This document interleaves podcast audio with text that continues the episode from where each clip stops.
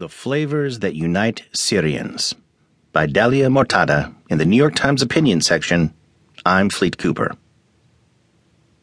I was born in Atlanta and spent most of my life in Virginia, but growing up, when people asked where I was from, I'd always say Syria. My Syrian experience was in the kitchen and at the dining table, scooping garlic and cilantro-fried broad beans with handfuls of pita bread and sneaking mouthfuls of fresh cream.